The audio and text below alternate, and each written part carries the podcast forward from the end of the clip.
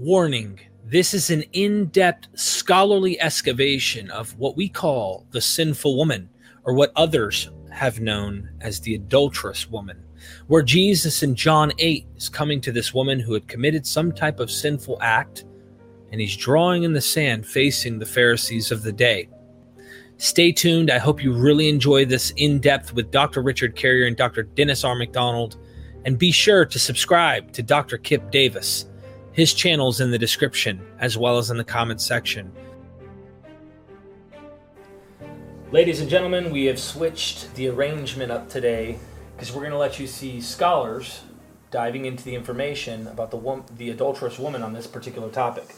So, Dennis, please take us off. Uh, Derek, thank you very much. Thank you, Richard. I'm so looking forward to this. It allows you to be uh, flies on a wall to see how scholars work both individually and, um, to, and uh, together uh, and agree and disagree with respect to actual texts. So we're going to do uh, one clip on the famous story of the so called adulterous woman which I prefer to call the sinful woman. And this will be because actually, in the history of the reception of the text, she's not an adulteress, she's a prostitute.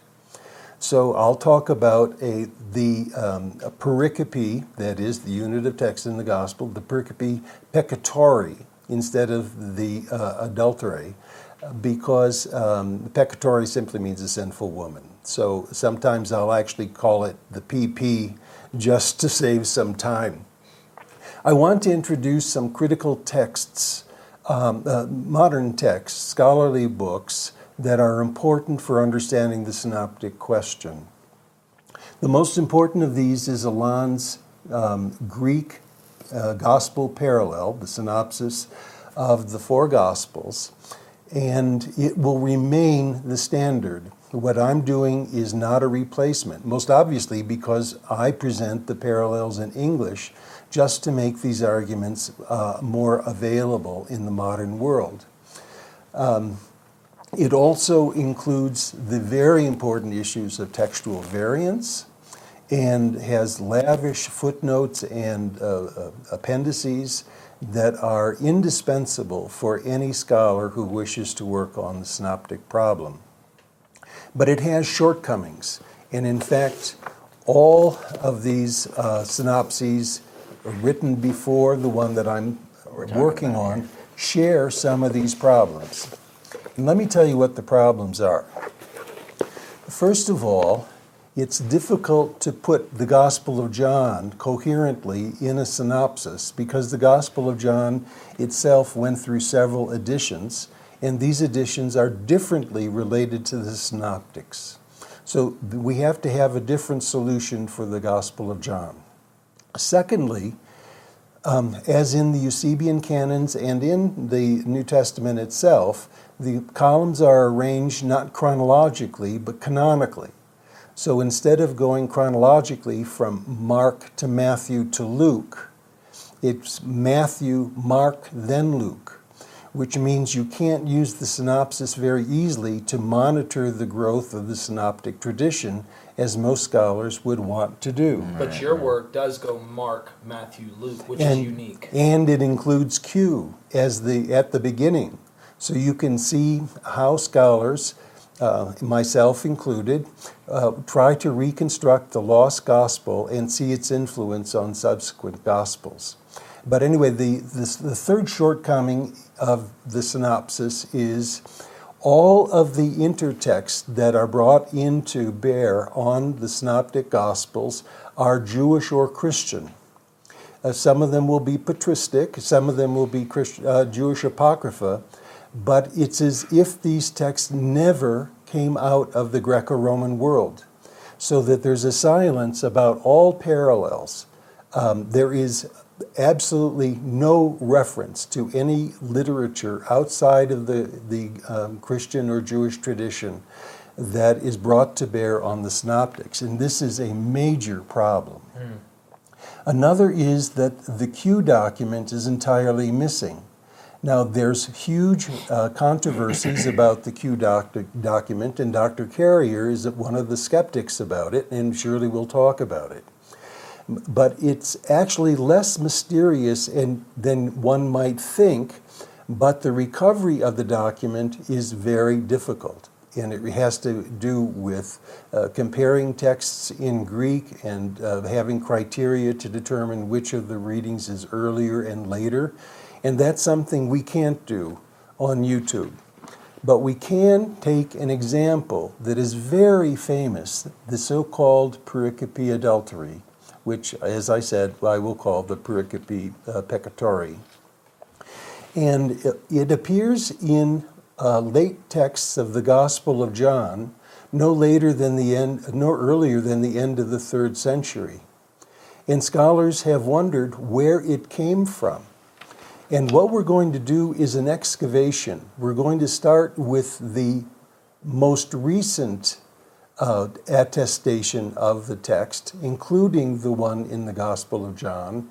And we're going to bore down in the tradition to see how early in the tradition we can monitor the, um, this, this famous story uh, will actually then be introduced to the story itself as we go along.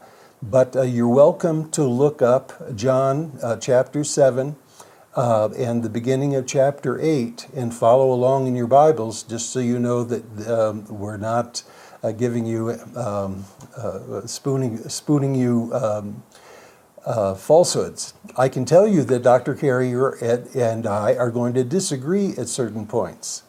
And that's all a part of the importance of scholarly discourse. Um, we aren't in a position to be dogmatic about very much. And so this kind of discourse is, imp- is important, and I'm sure that you're going to make your own judgments as we go along. I'm going to turn to um, Richard and Derek to see if they have any other introductory comments to make, and then we're going to plunge into reading an appendix uh, to my synopsis. Oh, let me say that um, my synopsis is different in many regards. Uh, that is, it uh, gives a separate synopsis for the Gospel of John. Because the Gospel of John came out probably in three editions, and I think I've unbraided those uh, traditions, those compositional layers, and so one can compare the growth of the fourth Gospel on its own the arrangement is no longer canonical but chronological, that is, goes from Q to Mark, Matthew, and Luke. And every scholar um, can use it by blocking out the Q column and just doing um, Mark, Matthew, and Luke. So it's intended to be useful for anyone with um, a Markan priority understanding of the synoptics. It also has extensive introductions and my own translations of classical Greek poetry, especially the Homeric epics, but also Athenian poetry. And it also has extensive footnotes on Byzantine rewritings of these stories that use Homer and the tragedians as a way of interpreting uh, the biblical text. This is almost unheard of in biblical scholarship and um, I think it's very important. It also is different from others because it does include, include the Q document. And I would like to think that apart from uh, textual criticism and examining the Greek text, this is going to be what scholars call the vademecum in the field. That is, if you want to know how the Gospels function in their literary and historical context and how they're related to each other, this is the go to. And that's my goal, and we'll have to see if other people think it has that virtue. But anyway, Richard and uh, Derek. Yeah, it'll definitely have that use. I mean, regardless of, even if someone is pro Q or not, uh, this synopsis is super helpful for examining, they can use it for their own material to try and come up with their own hypotheses for the construction of the text. But also, it allows you to actually analyze the, the case for the hypothesis of a Q. So it's actually that's the kind of thing that we want as historians is a real clear breakdown pieces by piece, so you can actually go in and look at how does the logical structure of this argument work. Uh, so so this is going to be extremely invaluable, I think. And I just want everyone to know, you know, we've talked Dennis and I and Richard Dennis is open and honest and saying he's probably wrong about some of the things, right? Uh, every scholar is. Like, let's be honest, we don't have everything right. But that's why we are trying to test and constantly test. And we're not dogmatists like you hear fundamentalists who are going to say, we know. And, and I want Right. to say in this whole topic, and I want to get right into it because time is limited. Um, there are Christians, some scholarly Christians, and they are, you can tell they know some things, that are saying, stop preaching from this passage in John because this is not original and this was not there. And they're literally telling their congregations, this was not there, so let's not trust that this was something early, and so you guys should stop preaching from it. So this will be interesting. Fascinating. Actually, um, Augustine knows that early Christians did not like this story and they removed it from their copies of the New Testament because they thought this Jesus forgiving a sinful woman meant their wives could play around. so, uh, so that, that, that kind of stuff. So I'm looking, gentlemen, at page 282, 282 or 281? no, 282 now. Okay. Excavating the Pericope Peccatori from John 7:53 to 8:11 back to logoi, which is my word for the Q document, which is probably its original title. The most famous version of this controversy between Jesus and Jewish authorities appears in manuscripts of the Gospel of John, but in none earlier than the late third century, around a century and a half after the final redaction of that Gospel. Here is my translation of the core story as it appears in standard Greek, uh, a standard Greek edition. Uh, Derek, can you read the scribes? Sure. The scribes and the Pharisees brought a woman who had been caught in adultery and standing and standing her in the center. They spoke to him saying, "Teacher, this woman was caught in the very act of adultery. Moses commanded us in the law to stone such women.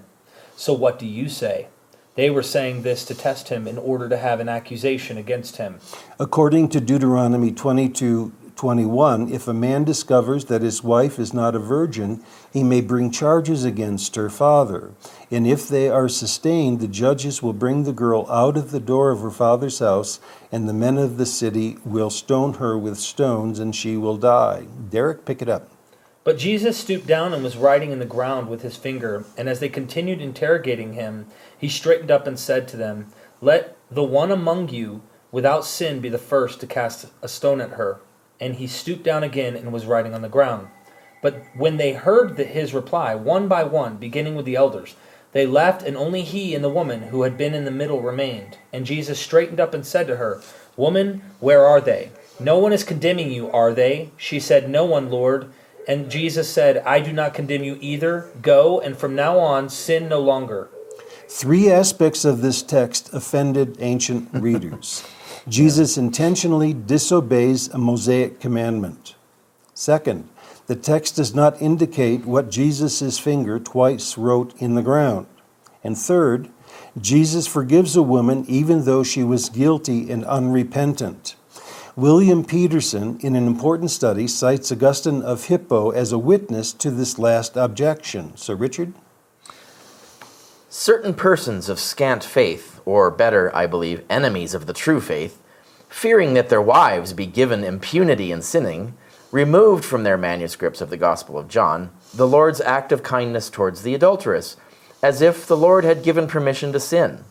This testimony, together with the remark of Ambrose about the unease caused by the passage, and the omission in many sources of the words, ud ego se katakrino, I do not condemn you either, suggest a motive for the suppression of the story, which Augustine unambiguously says occurred. As we shall see, such allergies to this passage were not confined to readers of the Gospel of John. They That- appear in. that's, that's another, we found another typo. Oh, tell, here you go. uh, such allergies to this Illusions. passage. uh, mean, that should be illusion. no, no, it's allergies. Really? Allergies? Yeah, it's allergies to this passage. Okay. Uh, they appear in virtually every stage of the transmission of the tale, including traces in all three synoptics, and that is the revolutionary part of this argument. Recently, Jennifer Knust and Tommy Wasserman published a magisterial study on the textual transmission of this agraphon, or extra-canonical logion, mm-hmm. but avoided speculating about its genesis. They did, however, demonstrate that originally it had nothing whatever to do with the Gospel of John, and that the earliest witnesses associated with other Gospels. Now, here's Didymus the Blind. Our excavation begins with Augustine's old, older Greek speaking contemporary, Didymus the Blind of Alexandria, who died uh, at the end of the fourth century, who wrote this. So, again, Derek. Okay. We report that in some Gospels, a story says that a woman was condemned by the Jews for a sin and was taken to be stoned at the place where this customary customarily happened. It says that when the Savior saw her and observed that they were ready to stone her, he said to those who were about to throw stones at her, Whoever has not sinned, let him lift a stone and throw it. If someone is certain that he has not sinned, let him take a stone and strike her. And no one dared to do so. When they knew in themselves and recognized that they were guilty in some respects, they did not dare to strike her. One of my critics, aware of this important passage, opines in certain, gos- in certain Gospels could refer to the Gospel of John. Any other Gospel remains speculative. But Knust and Wasserman rightly show that the phrase in certain Gospels acknowledges that the story he was about to tell stands outside the fourfold tradition. It's available only in certain other Gospel books, according to them but it can be regarded as authoritative nonetheless. In any case, the missing, uh, missing from Didymus's précis is any hint of Jesus' disobedience to biblical law. The villains are the Jews, not Moses himself. He also does not write in the dirt, so where else might the scribe responsible for the insertion into John 8 have found it? We must dig deeper. The Didascalia Apostolorum. About a century before Didymus, an anonymous author composed instructions to church fathers called the Didache. And here I'm going to have to summarize um, and ha- ask um, Richard to um, finish that paragraph, and then I'll give some extemporaneous comments. Okay, where am I at? Uh, we about doing- a century before Didymus. Okay. About a century before Didymus, an anonymous author composed instructions to church leaders called the Didascalia Apostolorum, which likewise refers to PP, but without the three troublesome details. According to this author, local bishops should receive those who repent, as Jesus did with her who had sinned, whom the elders placed before him, leaving the judgment in his hands, and departed. But he, the searcher of hearts, asked her and said to her, Have the elders condemned you, my daughter? She says to him, No, Lord. And he said to her, Go, I do not condemn you either. Apparently, Jesus, the searcher of hearts, knew that in her heart she had repented. She does not do so openly, and thus, and thus could serve as a model for penitents whom the author advises the bishops to forgive. Arno also, dis- or do you want me to keep going? No, or- no. Yeah. Um, this, the reason this is important is that um, this document was written in Syria at the beginning of the third century, and that is that it's about 50 years before the first time we find the Peccatori uh, story in Latin texts, and even longer before it enters into Greek texts of the Gospel of John. So we know that the story was pre existent and that uh, we've already seen that Didymus the Blind saw it in several non canonical Gospels.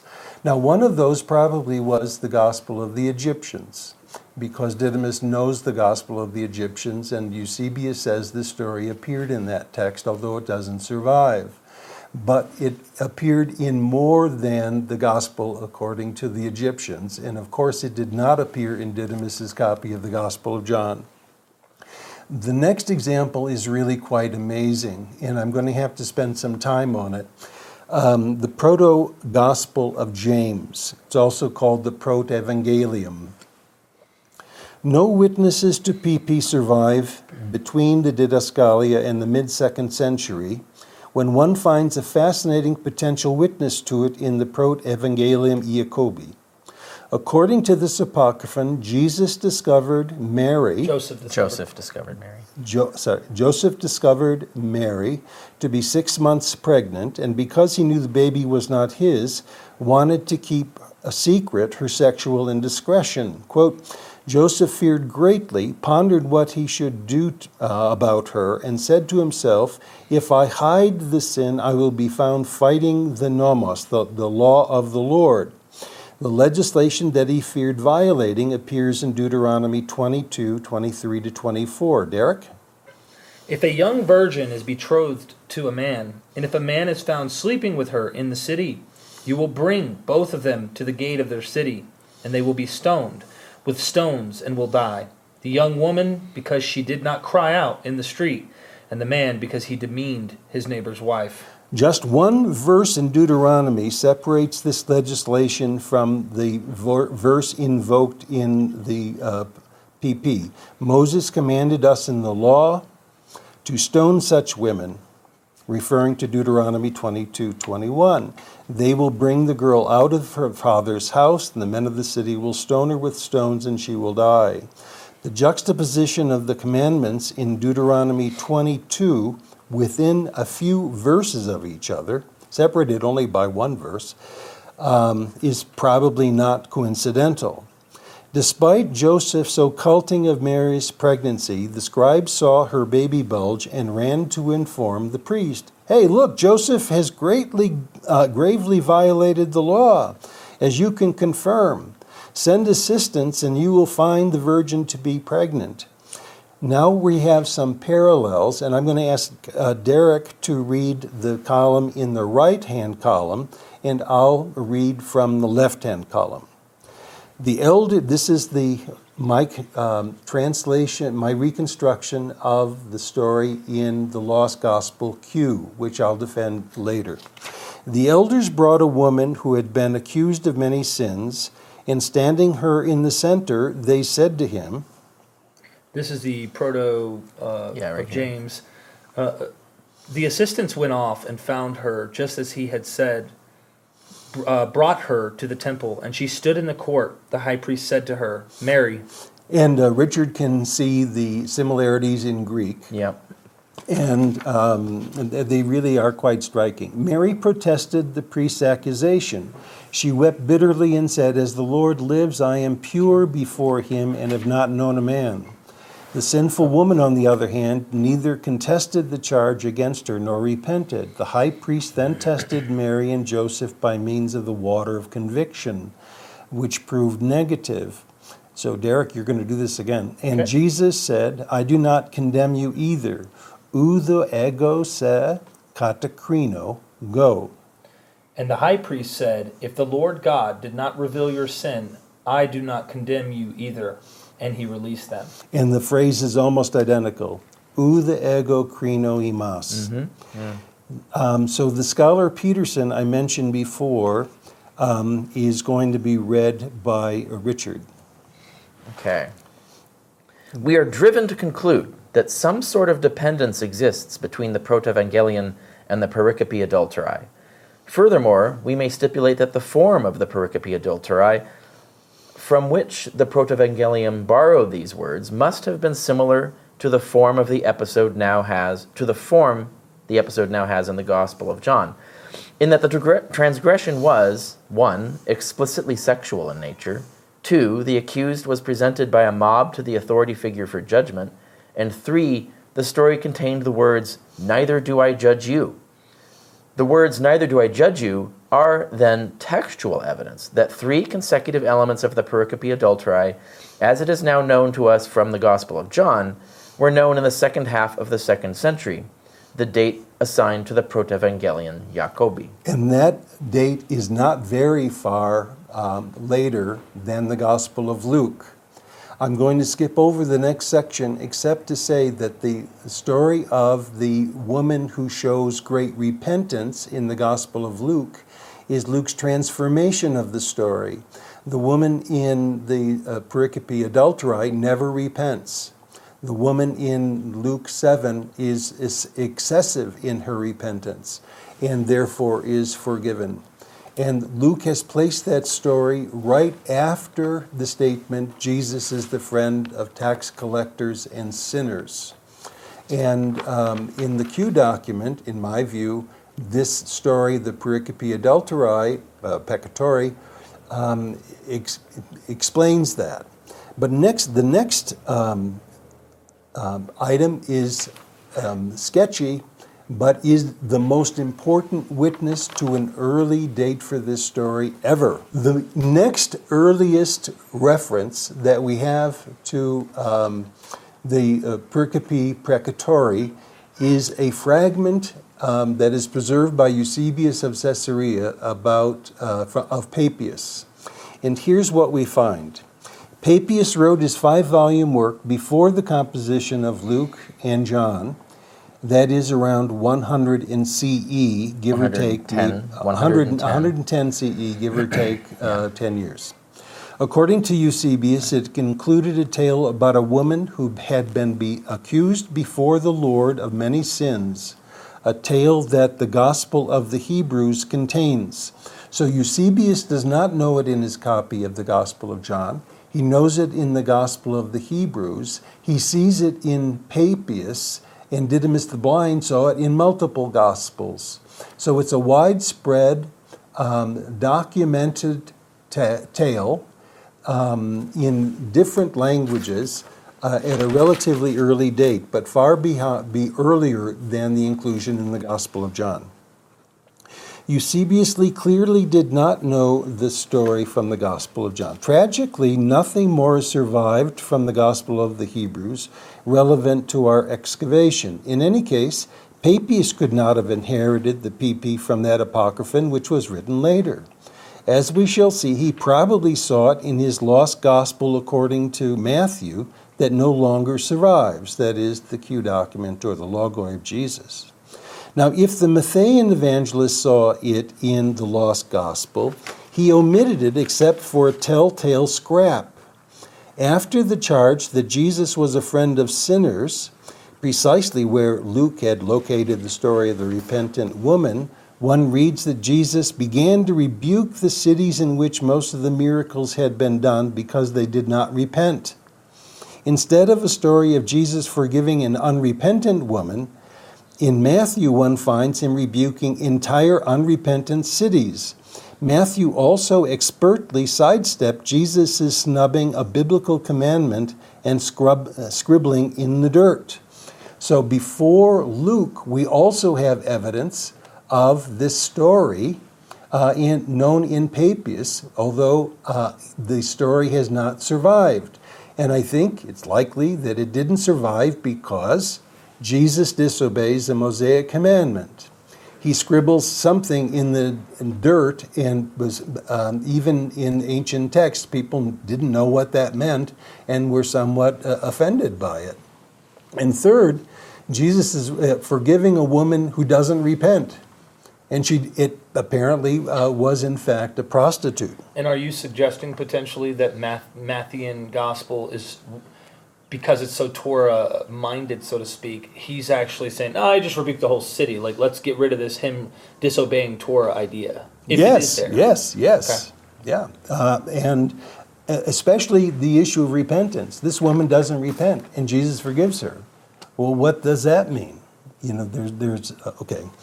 Then the Gospel of Mark, and here things become really kind of dicey but fun. Mark is the earliest surviving book about the life and teachings of Jesus, and its author, too, may have known PP, but radically transformed it to, uh, into a defense of faithful monogamy. Note the impressive parallels between the controversies over the sinful woman in the Lost Gospel and over divorce in Mark. And here I'm going to ask Richard to read the uh, Markan uh, equivalents because of the Greek. I want you to read the Greek, Richard. Okay.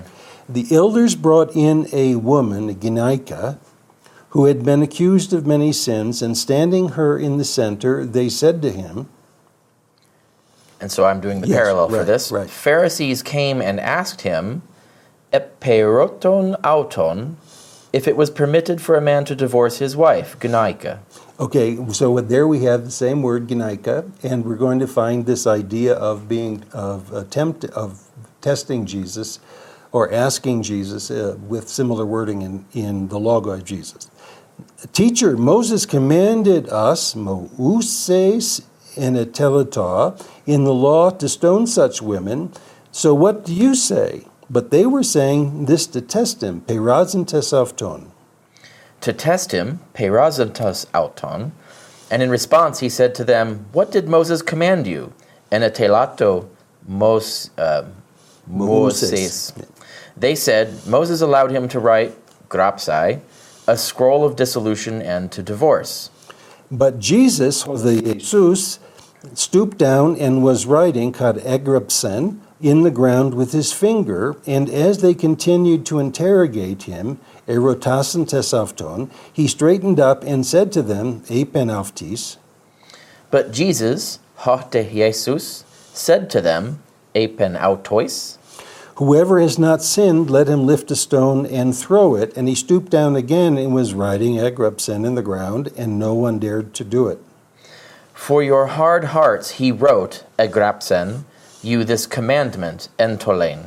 Now, uh, unfortunately, um, at this point, you can't see the parallel texts, but the wording and the sequencing here is quite remarkable. And it's difficult to explain those parallels um, without some literary connection. Now, of course, I'm assuming the, the rightness of my reconstruction of Q, but it's not based on the Markan uh, account. It's, make, it's based on um, the, the other textual evidence. But I think uh, if you could see it in Greek, you would um, recognize that these are very similar tales. Now, notice the following possibility uh, similarities also, in addition to these lexical ones.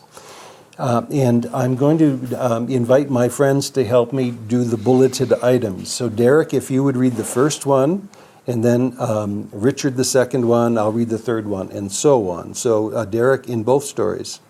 In both stories, Jewish authorities, elders, or Pharisees test Jesus. About sexual. Oh, about sexual issue, issues, promiscuity, or divorce.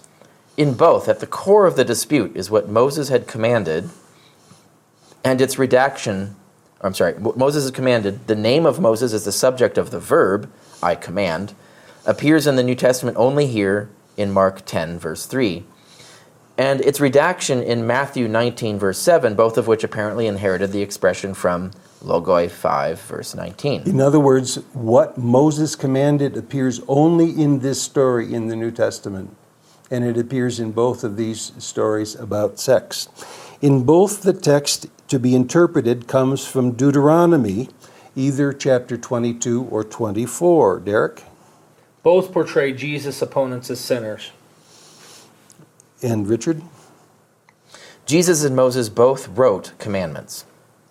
Confirmation of Mark's transformation of our tale appears just a few verses later in 17 to 21, where Jesus applauds an inquirer for obeying the Ten Commandments, including the commandment not to commit adultery whereas Logos Jesus disobeys a Mosaic commandment to protect a woman, Mark's Jesus loves a wealthy man who obeyed the Ten Commandments from his youth and implies that such compliance is requisite to inherit eternal life.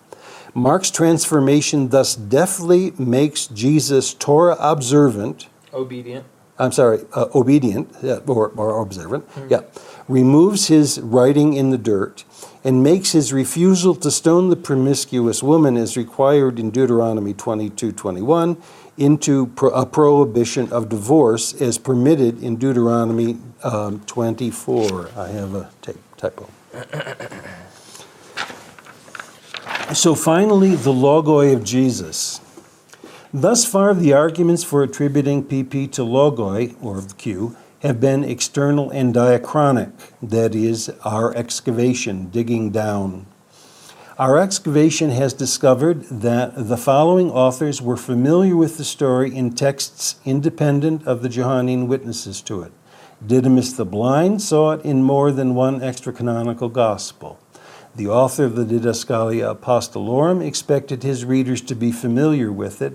The authors of the Protevangelium of James and the Gospel of Luke apparently transformed it. Papias' exposition retold it, Matthew snubbed it, and Mark replaced it with a prohibition of divorce. Furthermore, the Q plus Papias hypothesis holds that the lost gospel was known to the authors of Mark, Matthew, and the exposition, that is Papias, and Luke. Therefore, if one were to propose the origin of PP, none would be more attractive than the logoi of Jesus, in my view. The stoning that builders of the critical edition of Q discarded, this one has become a gem in Q. Even stronger than these external and text critical arguments are arguments internal and synchronic, that is, inside the text itself. Logos rewriting Deuteronomy accounts for Jesus' disobedience to a Mosaic commandment, his writing in the dirt rather than stone, and his forgiveness of an unrepentant uh, harmatulos, or that is a sinner. And here I'm going to extemporize in order to have a discussion about these texts the Deuteronomy, uh, the rewriting of Deuteronomy in the Logoi of Jesus presents Jesus as being concerned the Jewish law not oppress sinners and tax collectors and the poor because these groups are not able to obey the commandments as much as others. So, this idea that Jesus all forgives a woman who's unrepentant fits into Jesus being a chum of tax collectors and sinners. In fact, in my Q document, I preserve the statement in Matthew um, prostitutes will enter the kingdom of God before the Pharisees, that is, the Torah enforcers. The second thing about the writing with a finger in the dirt probably is an indication is a alternative to Moses writing the law in, with his finger the same word in Greek, in stone. Whereas the Pharisees probably uh, are depicted here as writing the law, uh, Moses writing the law in stone, and every commandment needed to be obeyed.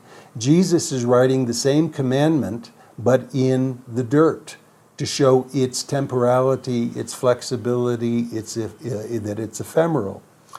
Uh, finally, um, Jesus uh, forgiving the unrepentant woman. Say,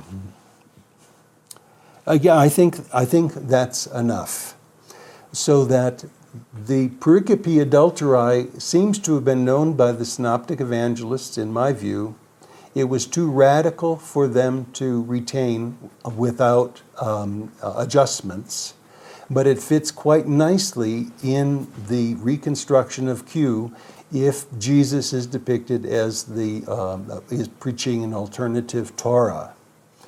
Now, um, so my reconstruction of Q, and by the way, the synopsis has its own reconstruction of it, both in English and in Greek. Um, you'll see, one could see that it fits really quite beautifully in the context of the Lost Gospel. Now, I know Professor um, Carey or, or, or Dr. Carrier does not hold to the Q hypothesis. So I, my guess is he's going to be able to follow me down the trail, but uh, deviate in the trail at some point, and maybe at more than one point. And I'm sure because Derek is making himself an expert in the field, he's going to have his own questions. So I'm going to stop and um, and, uh, uh, let you ask questions. Yeah. So this is a good example of proving, for for instance, that some version of the Pericope Adulterae uh, predates Luke, I think is the key thing. Uh, so the, the additional step is does it predate Mark? Uh, so the alternative analysis of this would be that Mark has his passage on divorce. Someone wanted to expand on that, do it a little bit differently, and Luke knows that other gospel, uh, whatever that is, theoretically. Um, what would you say against that alternative theory? Like, what renders that theory implausible? That Luke knows a text or Mark knows a text differently? Well, that Mark doesn't. Let's assume Mark, there's no pericope adulterae when Mark writes. He writes his section on divorce, and then someone expands that into this kind of narrative.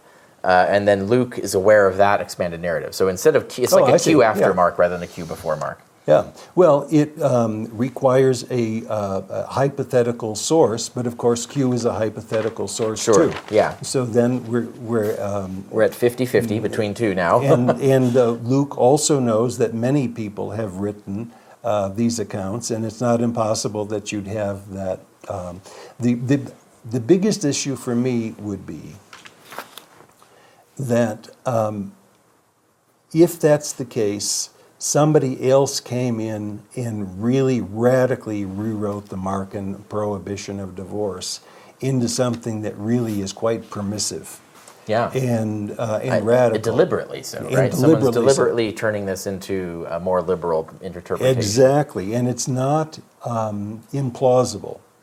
That so it's possible, but then I would say that it fits. That this my interpretation of it fits with other things I would attribute to the lost gospel. Um, yeah. So to ask in the vein, both of you guys or wrap your head around this pretty well. The way I understood that is, and I get where you're coming from, like a like a post Q. Mark doesn't know it, but this is a good question based on when we were reading in Matthew. When you suggested Matthew snubbed it, no wonder he would snub something like this based on him being such a pro-Jewish Yeah, Christian. and uh, for people who might not have followed this, uh, it's key to note that Luke almost certainly must follow Papias. This is like one crucial component of this, and this is a thing a lot of scholars don't know or don't think about. Because you, someone might come along and say, well, what if it's Mark? Luke expands it, someone else riffs on Luke, and then that's the version that Papias knows. But if you're going to do that, you have to conclude that Luke pre- predates Papias. Well, why doesn't Papias know Luke in that case? So, so cru- that's that's an important example of how you can do what he's calling diachronic analysis, where you can show that, that whatever there's some version of this that definitely is not in our Gospels now, that predates Papias, which means it must predate Luke, so it has to fall between Mark and Luke, Right. possibly between Matthew and Luke as well. or but, before um, Mark, if you take his position. Right, that's the alternative, right? Right. So, so the alternative is that, and then of course, what Dennis will do is he'll he'll he builds out many more examples of these, and then that becomes an argument for a coherent text. I think that's that's the case that he's making. I I think I find that entirely plausible. I just don't think that final step of confirming that these all came from the same pre-Markan Q is the evidence is strong enough to be confident of it. Because all these authors are doing riffs off of Deuteronomy and doing these kinds of things and we have many examples of trying to liberalize passages uh, as a trend in the Gospels especially the further on you get in the Gospels outside the canon. Uh, so so I'm not convinced by it but I, I like the theory. It's it's plausible. Um, and of course, what we would have to do is replicate such uh, a detailed analysis for all of the places where you have diachron- diachronic traditions in the which synoptics. is what this does right This that's is the- what this does, but we can't Yeah. do it on uh, not- YouTube. right not on video but this, this is really cool. I, I really like this because um, both positions in my head actually work themselves out, like you're suggesting. Yeah. The creativity of each author, um, they're all seeing, well, I mean, to some degree, even Mark sees Jesus as this newer, better Moses, Elijah, Oh, yeah. all of that. So uh, he's not quite as like. Even focused- Matthew is doing that as well. But the, yeah, all, all the gospel authors, that's kind of the Christian thing, right? Is to depict Jesus as somehow a superior improver on Moses or superior interpreter of Moses is the, is the th- And my thing is, if, if Mark knows Q and he's got this pericope, this center. That's another point. Yeah. Why uh, is he going to this, marriage? This instead of- analysis requires you to assume Mark knew and used Q. Yeah, Uh, exactly. And and that I find more plausible than the standard traditional Q theory, where the, oh Mark doesn't know Q, uh, because I find that a circular argument. Uh, and so this is a much more plausible construction attempt. One more question in this vein for you, Dennis, and then maybe you might agree with what I'm assessing here. In Mark, when we read that, Mark, if I'm not mistaken, he's not like, uh, it's talking about marriage in his passage. Why would Mark look at this in Q, see this pericope adulterae or this sinning woman, and then write it about marriage instead of, uh, in particular, what we see come later? in Oh, that's a great question, and I have a better answer. okay.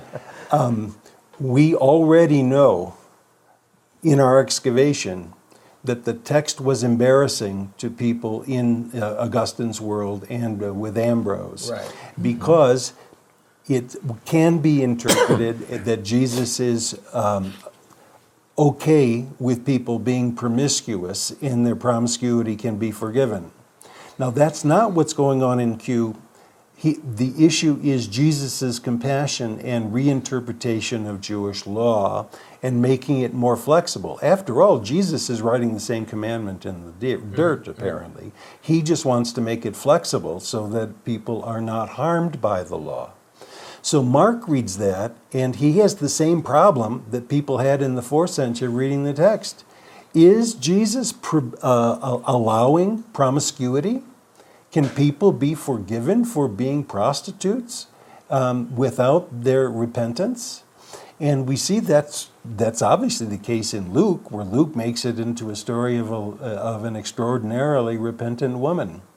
So um, Mark wants to have reset the, the stage and have Jesus affirm uh, marriage. And a few verses later, he has uh, this man who obeys all the commandments, and Jesus loves him, and you know you have to do this to inter- inherit eternal life. So he's embarrassed, like the rest of the tradition, that Jesus is allowing promiscuity. And before we go, what would your alternative to this uh, be? You get where I'm going in my head. No, that's what I was saying. Like, like this is an example of proving that there's at least a third source that Luke is using, at, at the very least. So the question is, is that a source? Is it the same source that all this other stuff comes from, like the whole constructed theory? Uh, or is it a source that predates Mark? Is it a source that builds, built on Mark? Uh, and so for me, there's too many possibilities and we can't rule them out. Uh, we have an elegant, one elegant theory uh, mm-hmm. that fits, and, and so I find it entirely plausible.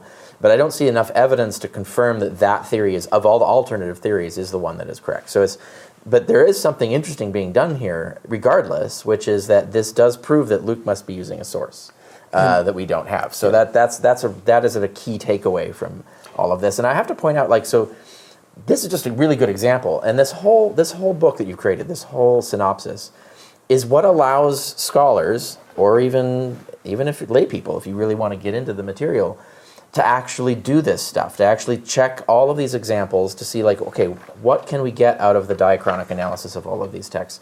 Where are all the, and, and also the Greek parallels, because even if you don't know Greek, you can look on the page and you can see the similarities, the etymological similarities mm-hmm. in between the, the, letters. So, um, so even a layperson can benefit from this, but, uh, but especially scholars. So it allows you to actually gain insights like this, the fact that we're looking now, there must be some source that Luke has modified. Uh, and also, uh, it allows you to test different hypotheses, right? So you don't have to agree with the hypothesis that's, that's being promoted here. This is just a hypothesis that you can test, but the, because the structure of the book, the, the synopsis and everything, all the material is here so that you can actually evaluate that hypothesis and test other hypotheses against the evidence. Exactly. And by the way, you'll notice that this is in an, append- in an appendix. It's not in the synopsis itself.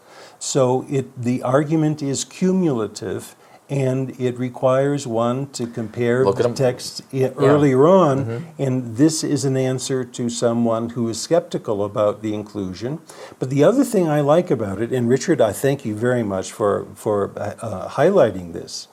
This uh, helps one understand how one can read the Gospels uh, non chronologically, that you can see how the tradition grows by doing an excavation of the most recent example, let's say the, the, Gospel of John, then you pair, you can uh, drill down to the Gospel of Luke, you can go to Matthew, you can go to Mark, and then you can assess is there anything further? Is it the, right. what about the historical Jesus? What about a Q doctrine? What about my, you can triangulate with external sources that are relevant, like Papias, Augustine, uh, you know, Ambrose and all that. and it tells you how the text was read and the Proto-Evangelion of James and, and how it was embarrassing. Mm-hmm. Yeah. yeah. So I find this fascinating too. As a layperson, you can at least get someone who's done this for a long time, come to a conclusion, seeing what he says, and then poke holes and say, is there a blind spot or are there other possible... And then you can test that. You, yeah, you, you the material is here for you to test any theory that you come up with. That's so, what makes it so unique. So if you're comfortable and you go, you know what, I,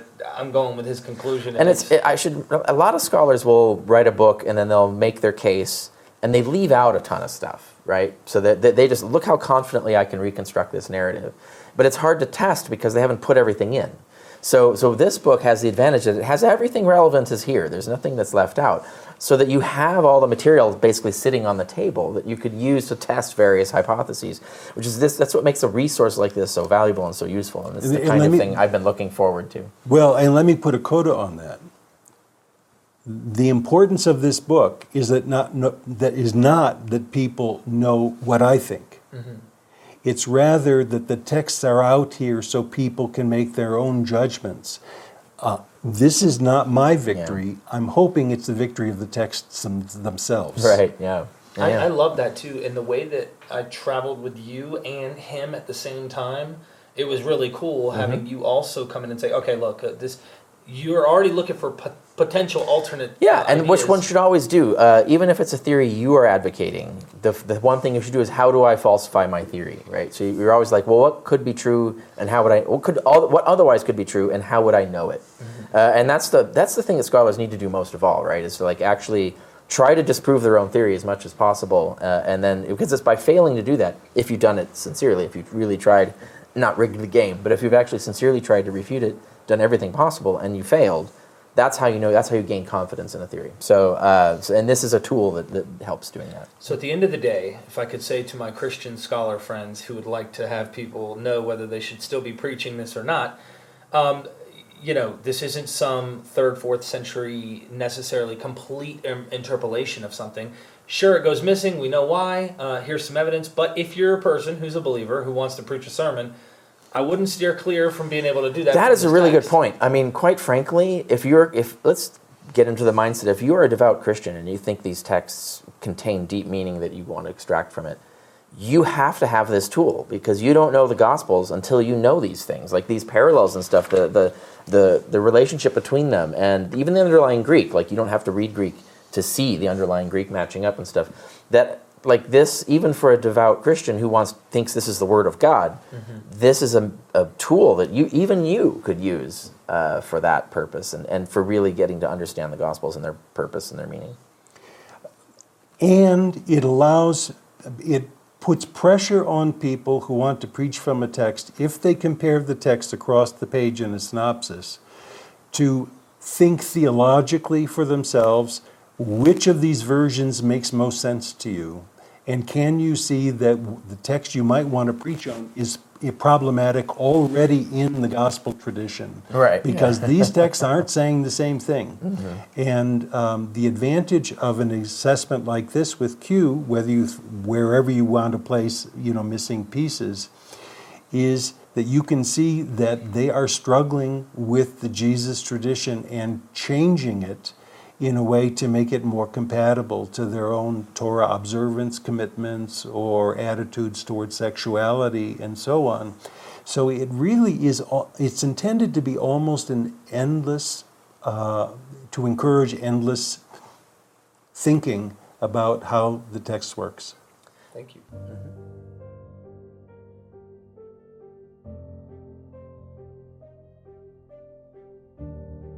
Special thanks to Dr. Kipp Davis for editing this video. Absolutely amazing work. We have overlapping material that we talk about all the time, and he is an expert in Dead Sea Scrolls. We hope that you guys enjoyed the video. Be sure to check out the description, help out in any way you can.